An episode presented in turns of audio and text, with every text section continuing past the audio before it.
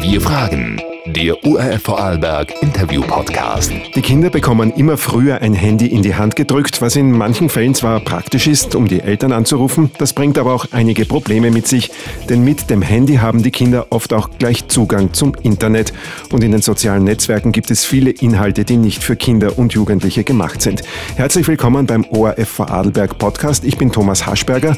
Wie Eltern und Kinder mit diesen Problemen richtig umgehen, darüber rede ich mit Karin Wirbel und Yvonne Wehinger von der Vorarlberger Polizei. Herzlich willkommen. Hallo, grüß dich. Hallo. Sie sind beide in den Schulen unterwegs und klären Kinder auf, welche Gefahren es im Internet gibt und wie sich die Kinder und Jugendliche auch richtig verhalten können und was sie sich da vorstellen können.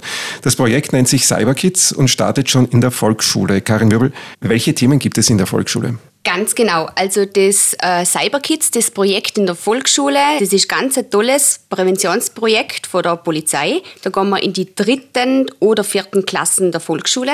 Es wird erklärt, dass das Internet die ganze Welt miteinander verbindet, dass sich dort also nicht nur anständige Leute aufhalten, dass man einfach Obacht geben muss. Man erklärt ihnen, was man von sich preisgehen darf und was nicht. Wir schwätzen außerdem über das Thema Fotos. Da geht es um das Thema, welche Foto darf ich online stellen. Zum Beispiel Nacktfoto, peinliche Foto oder Foto mit viel nackter Haut. Die haben einfach im Internet nichts verloren. Wir probieren ihnen das schon im frühen Alter zu vermitteln. Zu dem Thema gehört natürlich auch das Urheberrecht und das Recht am eigenen Bild. Das klingt jetzt ziemlich kompliziert, aber wir probieren es wirklich der Volksschule schon in ganz einfachen Worte der Kinder zu erklären, dass sie so verstehen. Wenn ich da kurz einhaken darf. Klar. Bei den Kindern ist es dann oft relativ schnell klar, was die Eltern aber nicht wissen, dass sie dann zum Beispiel auch gern Fotos aus dem Urlaub posten von den Kindern natürlich am Strand. Und dann wird es ja auch schon problematisch. Ganz genau. Das ist aber auch ein Teil von dem Cyber Kids Workshop, was wir machen, dass wir wirklich den Kindern sagen, die Eltern dürfen natürlich Foto von euch machen, im Bikini, in der Badehose, aber ihr könnt den Eltern ruhig schon im frühen Alter sagen, dass ihr das nicht möchten, dass das online gestellt wird. Das ist schon ganz wichtig, dass man den Kindern dort schon ein bisschen Eigenverantwortung mitgehen, wenn die Eltern halt nicht so wie denken, dass vielleicht Kinder dann sagen, na, das möchte ich nicht, dass das online stellen. Dann ist ja der Volksschule noch das Thema Chatten mit Fremden. Da ist auch das Thema Cybergrooming, erklären wir da in einfachen Worten dass man einfach einem Fremden nicht immer als glauben kann. Man weiß ja nie, wer der Gegenüber ist. Dann haben wir noch äh, das Thema Kettenbriefe.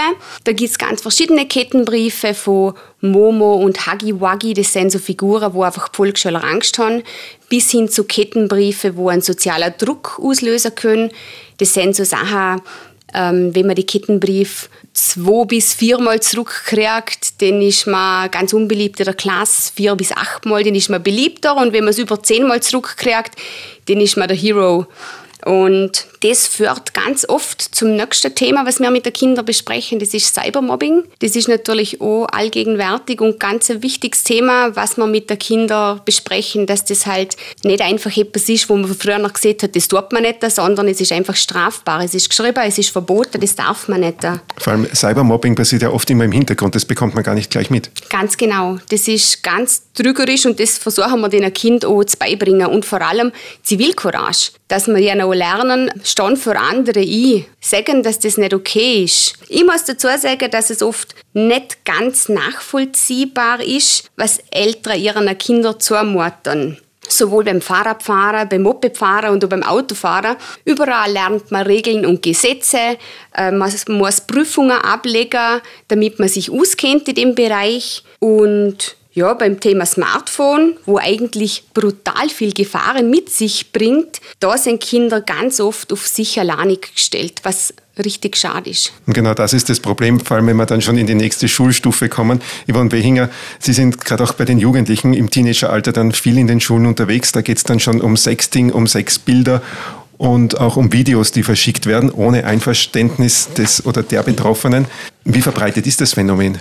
Ja, also wie die gerichtliche Kriminalstatistik sagt, äh, ist das Phänomen sehr verbreitet. Im Jahr 2022 wurden in Österreich insgesamt 747 Personen nach dem Delikt pornografische Darstellung Minderjähriger zur Anzeige gebracht. Davor waren es insgesamt 92 angezeigte Jugendliche. Wenn wir jetzt das Jahr 2021 anschauen, waren es 75. Also es ist ein eindeutiger ähm, Anstieg sichtbar.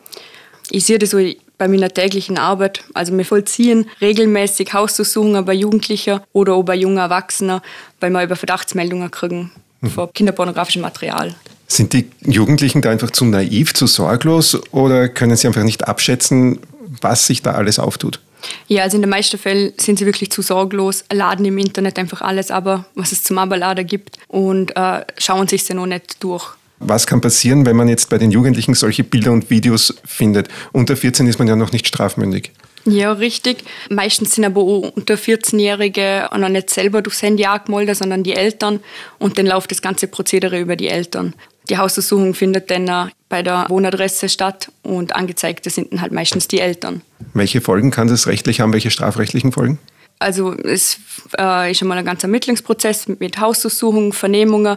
Wenn wir dann im Zuge von der Ermittlungen draufkommen, dass es äh, die unmündige Tochter oder der unmündige Sohn war, der das Bild ähm, Handicap hat, muss das Verfahren eingestellt werden. Jetzt gibt es auch immer wieder das Gerücht, das wir gehört haben, dass dann das Handy mitunter verschrottet wird.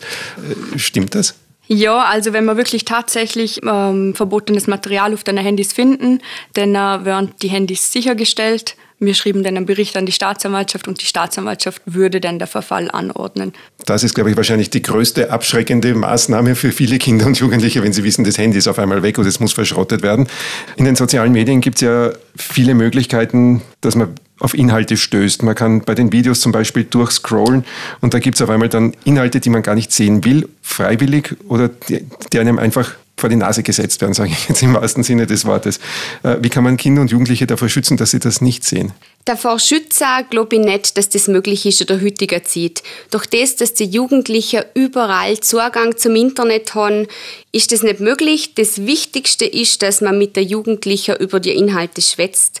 Bei jüngeren Kindern kann man auf technische Filter zurückgreifen. Aber bei der älteren Jugendlichen, da ist ganz, ganz viel mit darüber zu schwätzen. Wichtig ist sicher auch die Vorbildwirkung der Erwachsenen. Vielleicht müssen auch die Erwachsenen mal selber reflektieren, wie ihre Handynutzung ist, was sie im Internet als anschauen. Ja, wie, wie, groß ist aber bei den Jugendlichen das Bewusstsein, dass es solche Szenen gibt, dass sie diese mitunter auch einfach ungefiltert zu sehen bekommen? Mm, ich glaube schon, dass das ein oder andere Mal, wenn sie da so durch die ganzen Shorts oder Reels durchklicken oder scrollen, dass sie verschrecken, was da für Inhalte kann. Aber noch einmal, es gibt keine Möglichkeit, um das irgendwie zu verhindern. Da hilft einmal schon die Aufklärung, dass die wissen, dass es das gibt. Ein großes Thema, das auch oft in verschlossenen Kinderzimmern sich abspielt, sind die Challenges. Da gibt es unzählige mittlerweile auf TikTok, auf Insta und auf allen möglichen Plattformen. Vom Zitrone essen, was ja noch relativ harmlos ist, bis hin zu scharfe Chips essen, an denen schon manche nicht nur Übelkeit bekommen haben, sondern auch schon ins Spital eingeliefert werden haben müssen, bis hin zum sich selber würgen. Es gibt ja auch schon Todesfälle bei solchen Challenges. Wie gefährlich sind diese Trends und kann man eigentlich Jugendliche irgendwie davon abhalten, egal wie gut man sie aufklärt? Die sogenannten Challenges, der Hass, das sind ja eigentlich Mutproben. Die Mutproben hat es immer schon gegeben. Also das sogenannte Würge- oder das Ohnmachtsspiel kann ich mich noch erinnern, vor 25 Jahren, wo ich in der Hauptschule war, da hat es das schon gegeben. Das hat damals Beamen geheißen.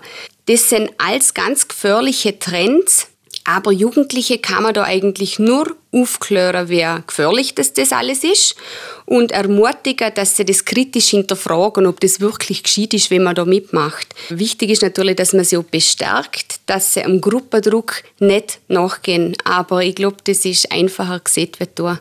Eben wichtig ist eine gute Vertrauensbasis. Im Idealfall kommen ja die Kinder zu den Eltern und sagen, ähm, da läuft gerade so eine Mutprobe, so eine Challenge oder ich, ich habe irgendwas gesehen, das mich beschäftigt. Wie kann man da eine gute Vertrauensbasis zwischen Eltern und Kind aufbauen? Also man kann von der Erziehungsberechtigten nicht verlangen, dass sie TikTok, Snapchat oder Insta auf ihr Smartphone laden. Das kann man nicht verlangen. Aber wenn man up-to-date bleiben will, dann ist ganz, ganz wichtig, dass man Interesse zeigt, dass man ab und zu nachfragt bei den Jugendlichen. Man kann sagen, sag mir mal, was du für Inhalte auf TikTok anschaust.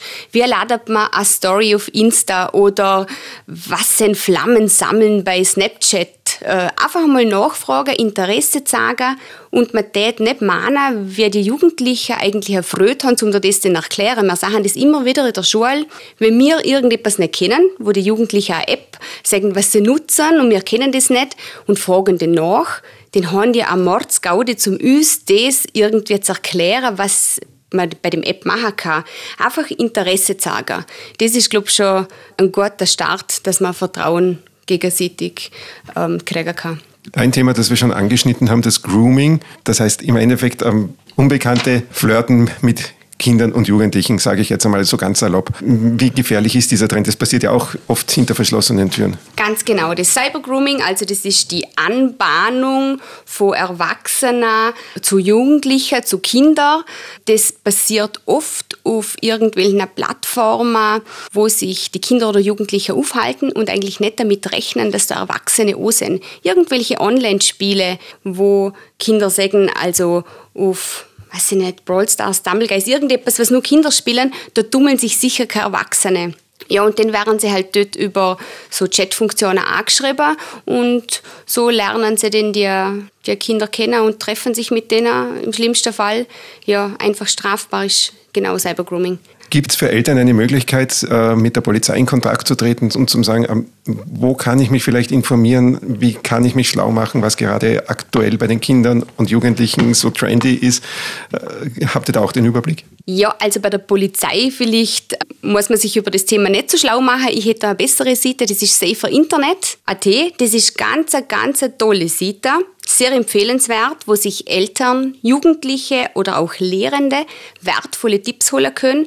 Da ist alles ganz aktuell gehalten, die sind wirklich ganz gut drauf um das ganze Thema da mit den neuesten Apps und was bei Safer Internet auch noch toll ist, da gibt es ganz aktuelle Leitfäden zu Privatsphäre-Einstellungen, was ja eigentlich ganz, ganz wichtig ist, dass man das immer auf Stand haltet. Und über saferinternet.at kann man immer das Aktuellste abrufen.